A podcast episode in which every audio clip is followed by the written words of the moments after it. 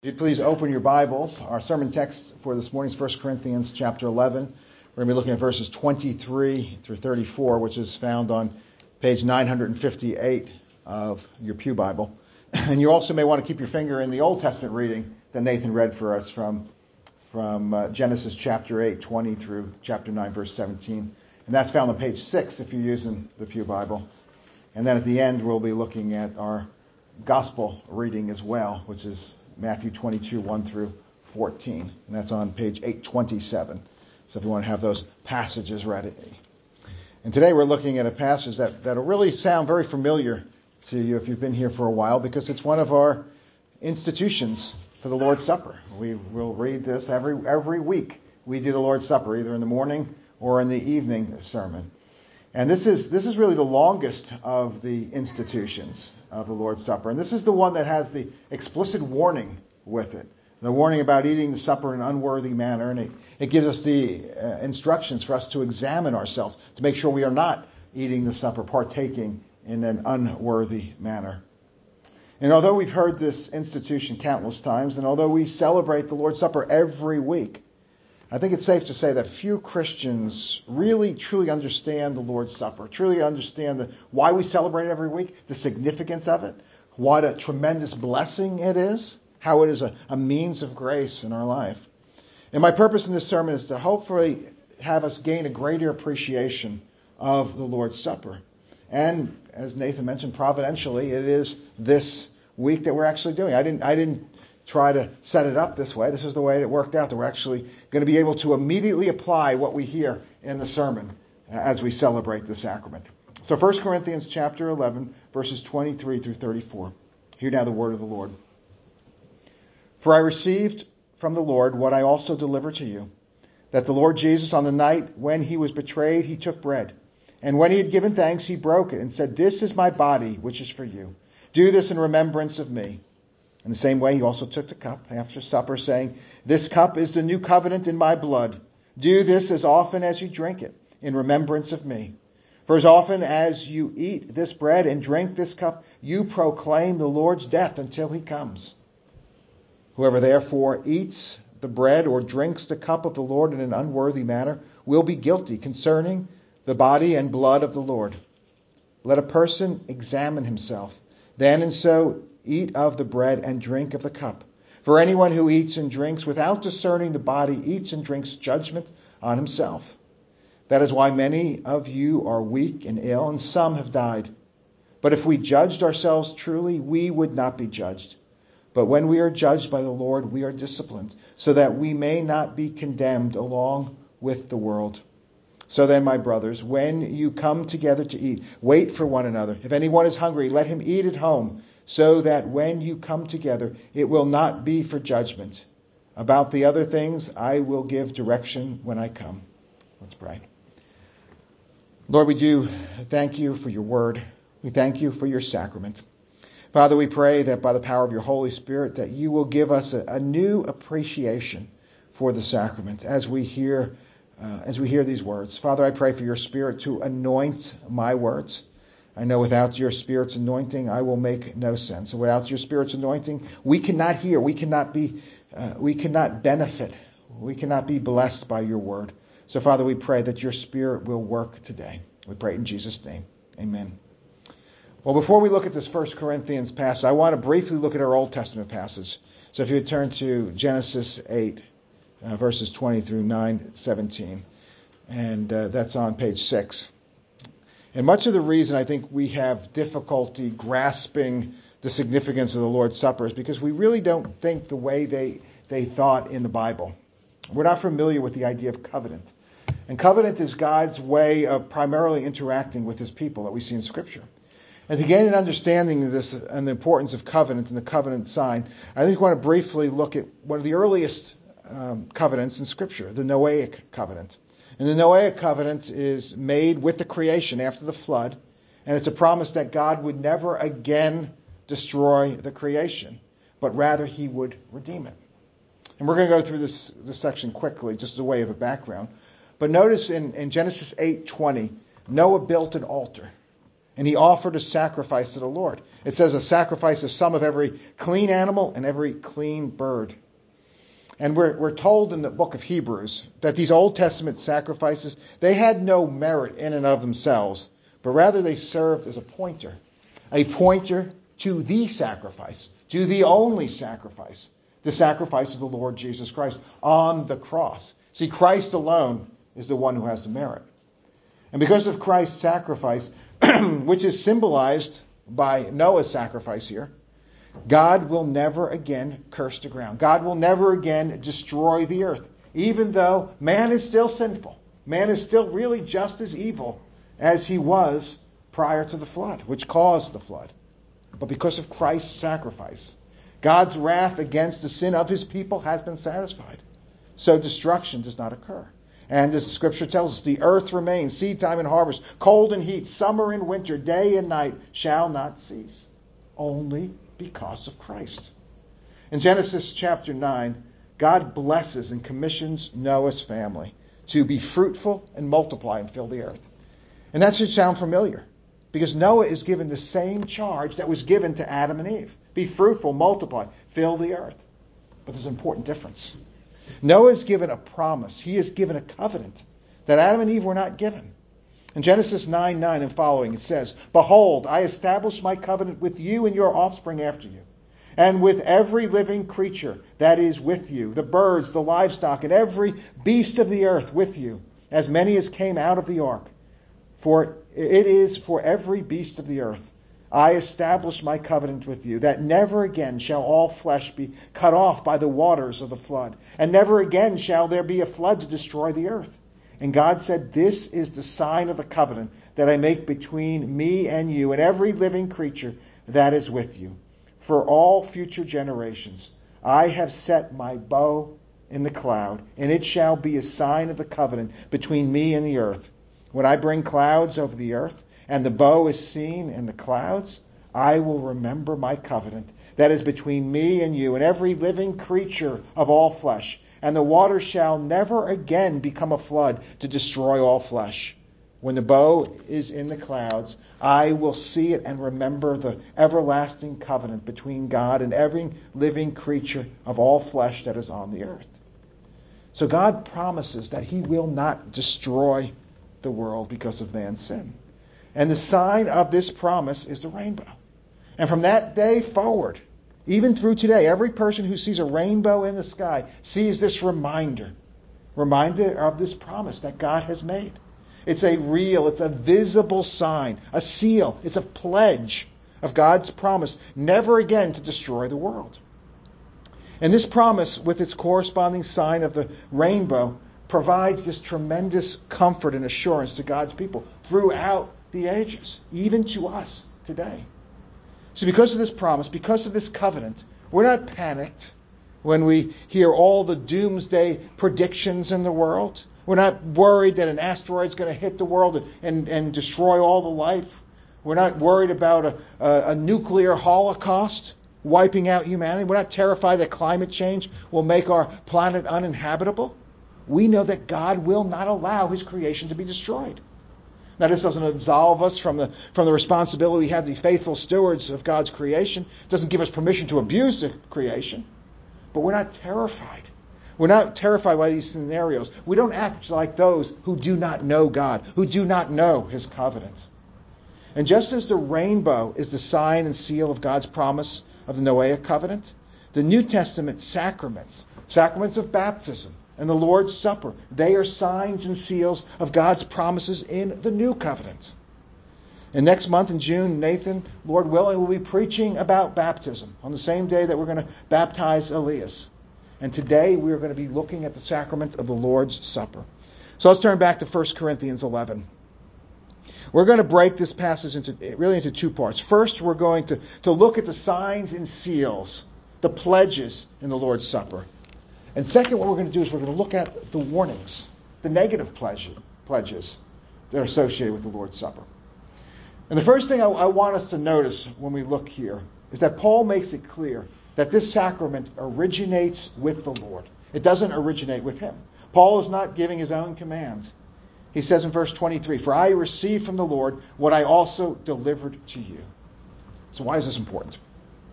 Because the Lord's Supper provides for us something that we desperately want, something that we desperately need. And that is a, a, tangible, visible sign of the gospel. A tangible, visible sign that we personally belong to Christ. A, a tangible, visible sign that these promises belong to us. Something that we can point to, something that we can cling to, especially when our faith is weak, when our assurance is failing.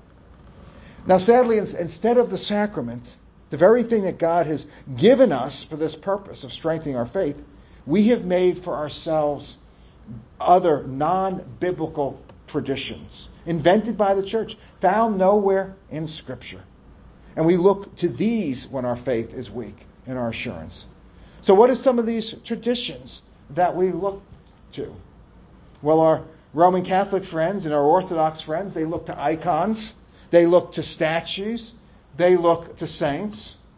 But we have the same too. We have our own idols that we have made in the Protestant tradition. We look to altar calls and sinners' prayers and, and emotional experiences, or even signing a Bible. I had a, a Bible here, the, the, the, Gideon's Bible. Here it is, the, the Gideon's Bible that they have. On the, on the last page, if you look at your Gideon's Bible, it has a great plan of salvation. Fantastic. And then it has my decision to receive Christ as my Savior. And you sign it and you put your date. And some people will come and look to this. I've got this. I, have signed it. This is my assurance. Uh, my sign is in the Bible. But we have something much better. We have such much better than altar calls and signing Bibles and all these man made traditions, as, as helpful as they could be. We have this sacrament we have the Lord's Supper, given by the Lord Himself for this very purpose of strengthening our faith, giving us a, a real, tangible, visible sign of the gospel. And what Paul is about to tell them, he says, was instituted by the Lord Himself. So Paul continues, verse 23 For I received from the Lord what I also delivered to you, that the Lord Jesus, on the night when he was betrayed, took bread. And when he had given thanks, he broke it and said, This is my body, which is for you. So the first element of the Lord's Supper is bread. We see it right there, that little matzah cracker, cracker there. And specifically, it is the breaking of the bread. So when, in a few moments when we do the sacrament, you'll see me breaking the bread. And this bread, this is this is, represents, as Jesus said, his own body, his body being broken on the cross. And it's a sign. It's a sign of Christ's broken body that is broken under God's wrath. Wrath not for anything that Christ did, but rather God's wrath against the sin of his people, which was punished on the cross. And again, in just a few minutes, when we're celebrating the sacrament and we see the breaking of the bread, it is a picture for us. It is a picture of the cross, a picture of Christ's body being broken on the cross, broken because of sin. But it's not a, a generic picture. It's not an abstract illustration of the atonement. Jesus not only says that this broken bread is his body, but he also tells us a specific reason why it is broken. The reason it is for you. It is for God's elect. This is my body which is broken for you, God's elect. And this is very important.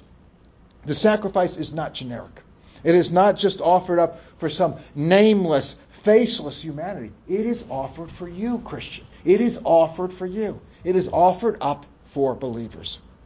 And to make this real clear, if you are a believer, if you are born again by grace alone, through faith alone, in Christ alone, then the Lord's Supper is a sign and seal of Christ's body being broken for you personally, for me personally. And this is the gospel. This is the gospel. This is our proof. This is our confirmation this is our reminder of the cosmic sacrifice, this real event that happened in real time, in real place, where every sin of every believer was completely and finally atoned for and washed away. And then Jesus specifically tells us to do this in remembrance of him. This is a command. A command for us to repeat this. Not just once, not just occasionally, but it is a command to repeat often. We see that in verse 25 and 26 often. And Jesus doesn't tell us how, what's that mean? Does that mean do it once a, a, a year, once a quarter, once a month, once a week, once every day? We are not told. It just simply says often. And I listened to a sermon by Sinclair Ferguson, and he says, it says often. What does often mean? And he says often means often. That's all it is. He said often. And was this just for the disciples? Was this just for those men with Jesus in the upper room on the night of the Last Supper? Was it simply for the first century church? No. This command is for the entire church, for the entire church age. Verse 26 says we are to celebrate this sacrament in remembrance of him until he comes, meaning until the second coming. This is a perpetual command for the entire entirety of the church age. But God is, is so gracious to us. Not only does he give us this sign of the breaking of the bread is a sign and seal of his broken body, he also gives us another element of his sign and seal. And we see this in verse 25. He says, In the same way, also he took the cup after supper, saying, This cup is the new covenant in my blood. Do this as often as you drink of it, in remembrance of me.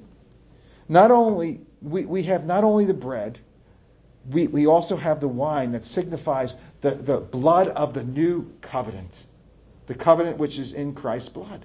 So when we see the wine, even that little tiny cup there, we see the blood of the new covenant.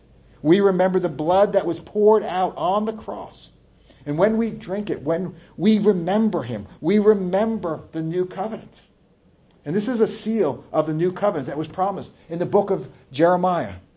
Jeremiah 31 says, Behold, the days are coming, declares the Lord, when I will make a new covenant with the house of Israel and the house of Judah, not like the covenant that I made with their fathers on the day when I took them by the hand to bring them out of the land of Egypt. My covenant that they broke. Uh, though I was their husband, declares the Lord. For this is the covenant that I will make with the house of Israel after those days, declares the Lord. I will put my law within them, and I will write it on their hearts. And I will be their God, and they shall be my people. And no longer shall each one teach his neighbor and each his brother, saying, Know the Lord, for they shall all know me. From the least of them to the greatest, declares the Lord. For I will forgive their iniquity, and I will remember their sin no more. So, in just a few moments, when we celebrate this sacrament, when we see the wine, it is the seal of this promise. This promise that God puts His law in our hearts. He writes in our hearts, He puts it within us. It's a, it's a promise that we are a new creation. We know Him. This is the picture we see. This is the guarantee we see in this Lord's Supper. It's a pledge of the reality. Verse 26 says, For as often as you eat this bread and drink this cup, you proclaim the Lord's death until he comes. See, this sacrament that we are about to celebrate is a proclamation is a proclamation of the Lord's death. His sacrificial, sin atoning death. It is a proclamation of the gospel. And as God's people, our participation in the Lord's Supper is a proclamation of the gospel to one another. And not only do we observe the signs and, and, seals, not only do we proclaim the gospel, we also receive the gospel. See, we're active participants in the sacraments. We're not passive. The gospel that is proclaimed also requires a response, and we respond during the sacrament. And our response is to receive and rest upon Jesus Christ alone as he's offered in the gospel. And this response is signified in the sacrament when we take the bread, when we drink the wine, when we eat and when we drink. The bread and the wine, they come into our bodies. This becomes part of our body. And this symbolizes this is a sign and seal. This is a, physical picture of the spiritual reality that we have union with Christ. And again, just a few moments as we celebrate this sacrament, our receiving the elements is a confirmation of our faith. That is what we're seeing. It's a confirmation that we have a faith, that we believe, that we belong to Christ, that we have received Him by faith. We're united to Him by grace alone, through faith alone, in Christ alone. It's a confirmation that we belong to Him. See, we don't need to use unbiblical means such as altar calls to rededicate our lives to Christ. Christ himself has given us this means to rededicate our lives every week as we confirm, and, and it, it confirms and strengthens our faith. And it gives us the supernatural assurance of our union with Christ. See, because the sacrament comes from Christ and is not an invention of man, it has God's power. The Lord's Supper is not simply a memorial. It is not just done to remember Christ's atoning death. It is much more than that. It is a means of grace. And in the Lord's Supper, Jesus Christ is spiritually present in the elements through the Holy Spirit. There is a real presence when that is consecrated. There's a real presence of Christ in there. And that's not physical. The bread and wine still remain bread and wine. We, we reject the Roman Catholic doctrine of transubstantiation that says that the consecration of the elements actually physically become are changed into the body and blood of Christ. And then the Mass is, is a bloodless re sacrifice of Christ. We reject this idea. Christ was sacrificed once and all for all on the cross. And he said, It is finished. The elements remain physically unchanged, but nonetheless, Christ is, is truly and spiritually present in the Lord's Supper. And this presence gives the sacrament the supernatural power to accomplish the purpose, to strengthen our faith, and to be a means of grace for us. Grace that enables us to really to persevere in this fallen world. And I don't know about you, but I could certainly use that. I know this world is difficult and it beats up on us. And we need this grace to help us to persevere, to boldly, to confidently, to joyfully live the Christian life, all to the glory of God. So this is the, this is the vertical dimension of the Lord's Supper. This is the, the spiritual interaction between individual Christians and the Lord Jesus Christ himself. But there's also a horizontal dimension to the Lord's Supper, and that is the fellowship. This fellowship is, is not just with the Lord, but it's a fellowship meal that we celebrate with one another. The Lord's Supper not only strengthens our faith and strengthens our, our relationship and our love for God, it also strengthens our relationship with one another, our love for one another. And the Lord's Supper builds bonds of love within the church. It gives us the grace that enables us to obey Christ's command that we are to love one another. And this is the reason for Paul's sharp rebuke in the preceding verses that we looked at last week. The, the, the, Corinthians had completely missed this point, and they, they were still filled with worldly divisions even during the Lord's Supper. So the Lord's Supper is, is a sign and a seal that displays for us the spiritual reality, and, and it conveys God's promise to fully complete and accomplish all that's signified. And just as the rainbow display the reality of God's promise never to again to destroy the world because of man's sin, the Lord's Supper is a sign and seal of us for the gospel and the promises that we see in the gospel. And the Lord's Supper is an amazing gift to the church. And sadly, it's a, a gift that's far too often uh, neglected, and far too few of us fully enjoy and, and fully appreciate it. But there's also a warning here. There's a warning associated with the Lord's Supper, a warning that we dare not overlook. So take a look at verse 27. It says, Whoever therefore eats the bread or drinks the cup of the Lord in an unworthy manner will be guilty concerning the body and blood of the Lord. And also in verses 29 and 30. For anyone who eats and drinks without discerning the body eats and drinks judgment on himself. This is why many of you are weak and ill, and some have died. So this is this is a serious warning, a serious warning that comes with serious consequences.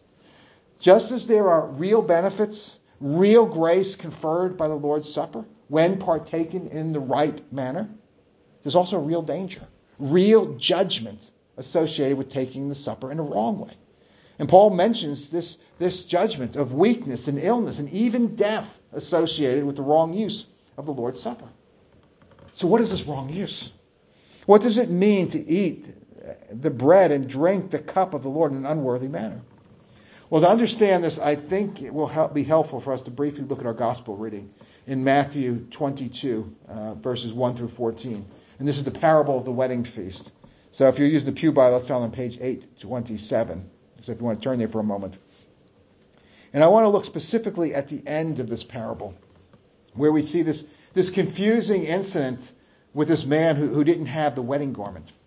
So Jesus says about this parable, this parable uh, is, is really it's an analogy that he's giving of, of the kingdom of heaven. He says the kingdom of heaven is like a king giving a wedding feast for his son. And then we notice that the invitation goes out to all. This invitation goes out to all the people uh, in, you know, on the streets, the worthy and, and the unworthy. And this, this invitation is analogous to the, the gospel invitation. Goes out to all, indiscriminately goes out. And verse 10 tells us that the king's servants went out and they gathered all they found, and they brought him into the feast. Now let's take a look at 11 through 14 of this parable in, in Matthew 22. It says, But when the king came in to look at the guests, he saw there was a man who had no wedding garment. And he said to him, Friend, how did you get in here without a wedding garment? And he was speechless. Then the king said to the attendants, Bind him hand and foot and cast him into the outer darkness, in that place where there will be weeping and gnashing of teeth, for many are called, but few are chosen. And I think it's this wedding garment, or lack thereof, that's the key to understanding Paul's warning about taking the sacrament in an unworthy manner. So, what is it about this wedding garment that's so significant? Well, remember again, this parable is about the kingdom of heaven. In fact, verses 13 and 14, I think he's no longer talking about the parable, but rather about the reality that is described in the parable. See, being cast into the outer darkness where there's weeping and gnashing of teeth, this is not speaking about a, a, wedding guest being thrown out of the, of the celebration because he's inappropriately dressed. No, it's much more than that.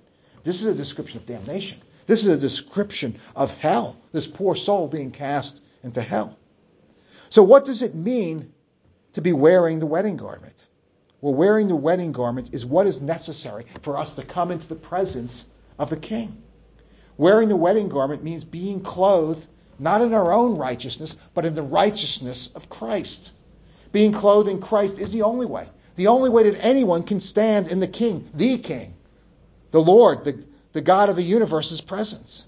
And if we dare, if we dare to come into his holy presence in our own righteousness, trusting in our, our own appearance, coming without being covered by Christ, we are in big trouble. We will face immediate judgment. We will be cast into the outer darkness where there is weeping and gnashing of teeth. And I think this is exactly what Paul means by participating in an unworthy manner. It's the same as coming into the Lord's presence not having the wedding garment. It's the same as not being clothed in Christ's righteousness. It means not being a believer. See, all the benefits and, and the blessings and the grace associated with, with the Lord's Supper, they are only for the believer. The sacrament is a sign and seal only for the believer, the person who is in Christ, the person who is in his covenant community. So a person who rejects the gospel, who rejects Christ's atoning work on the cross, a person who doesn't think he needs a savior, doesn't think he needs a wedding coat. He's perfectly fine the way he is. He's, he's trusting in himself, in his own good works to please God. Or maybe a person who doesn't even believe God exists. A person who thinks this is all nonsense. See, this person may take the sacrament, not because he sees it as a sign and seal of anything, but simply he sees it as, as an empty ritual. This person is profaning the sacrament. He is taking the sacrament in an unworthy manner. This person will not receive grace, but rather judgment. See, instead of strengthening his faith, this person will actually be hardening his heart by taking the sacrament. Now, God is gracious because there are many people, myself included, who have taken the Lord's Supper before we were believers. And God has mercifully not hardened our hearts. But He has given us grace, and in His time, He has given us the saving faith. But this is not something to be presumed upon. The Lord's Supper is for believers only. It is for those who are in regular fellowship in Bible believing churches. And this is why, as a minister, I fence the table. It is to protect the unbeliever from bringing this judgment upon himself and taking upon it and profaning the sacrament. And this is why it's important. It's important for us as we come to the Lord's Supper in just a few moments for us to examine ourselves. As Paul says in, in verse 28, we are, we are to recognize Christ's sacrifice. We are to, to recognize our need for the sacrifice. And this is what Paul means in verse 31, where he says, But if we are judged ourselves truly, but if we judged ourselves truly, we would not be judged. See, if we judge, or, or another word is discern, if we discern truly, which means recognizing our need for Christ, not relying upon ourselves, but falling upon Christ, falling upon His mercy alone. When we do this, then we are covered by Christ's righteousness. Then we will not be judged because we are in Christ. But if we think we have no need for Christ, if we think we're good uh, enough on our own, then we will be judged and we will be found wanting. Paul continues in verse 32. He says, But when we are judged by the Lord, we are disciplined, so that we may not be condemned along with the world. See, we are disciplined as God's beloved children, not for the purpose of, of condemnation, but for our sanctification, for our growth in grace, so that we may better glorify God, we may better enjoy Him. So, brothers and sisters, as we now come to the Lord's Supper, let us now examine ourselves. Let us prepare ourselves for the blessing of the sacrament that it, that it conveys, this blessing that we are about to receive. So let us pray. Heavenly Father, we do thank you for the sacrament. And we pray, Father, that you will prepare our hearts as we examine ourselves, as we know that we are not worthy in and of ourselves, but we know that this is a means of grace. And really the only the only way to show that we're worthy is to know our need, to know that we are unworthy, to know that we need Christ, and to trust in Him. So, Father, we pray that in Jesus' name. Amen.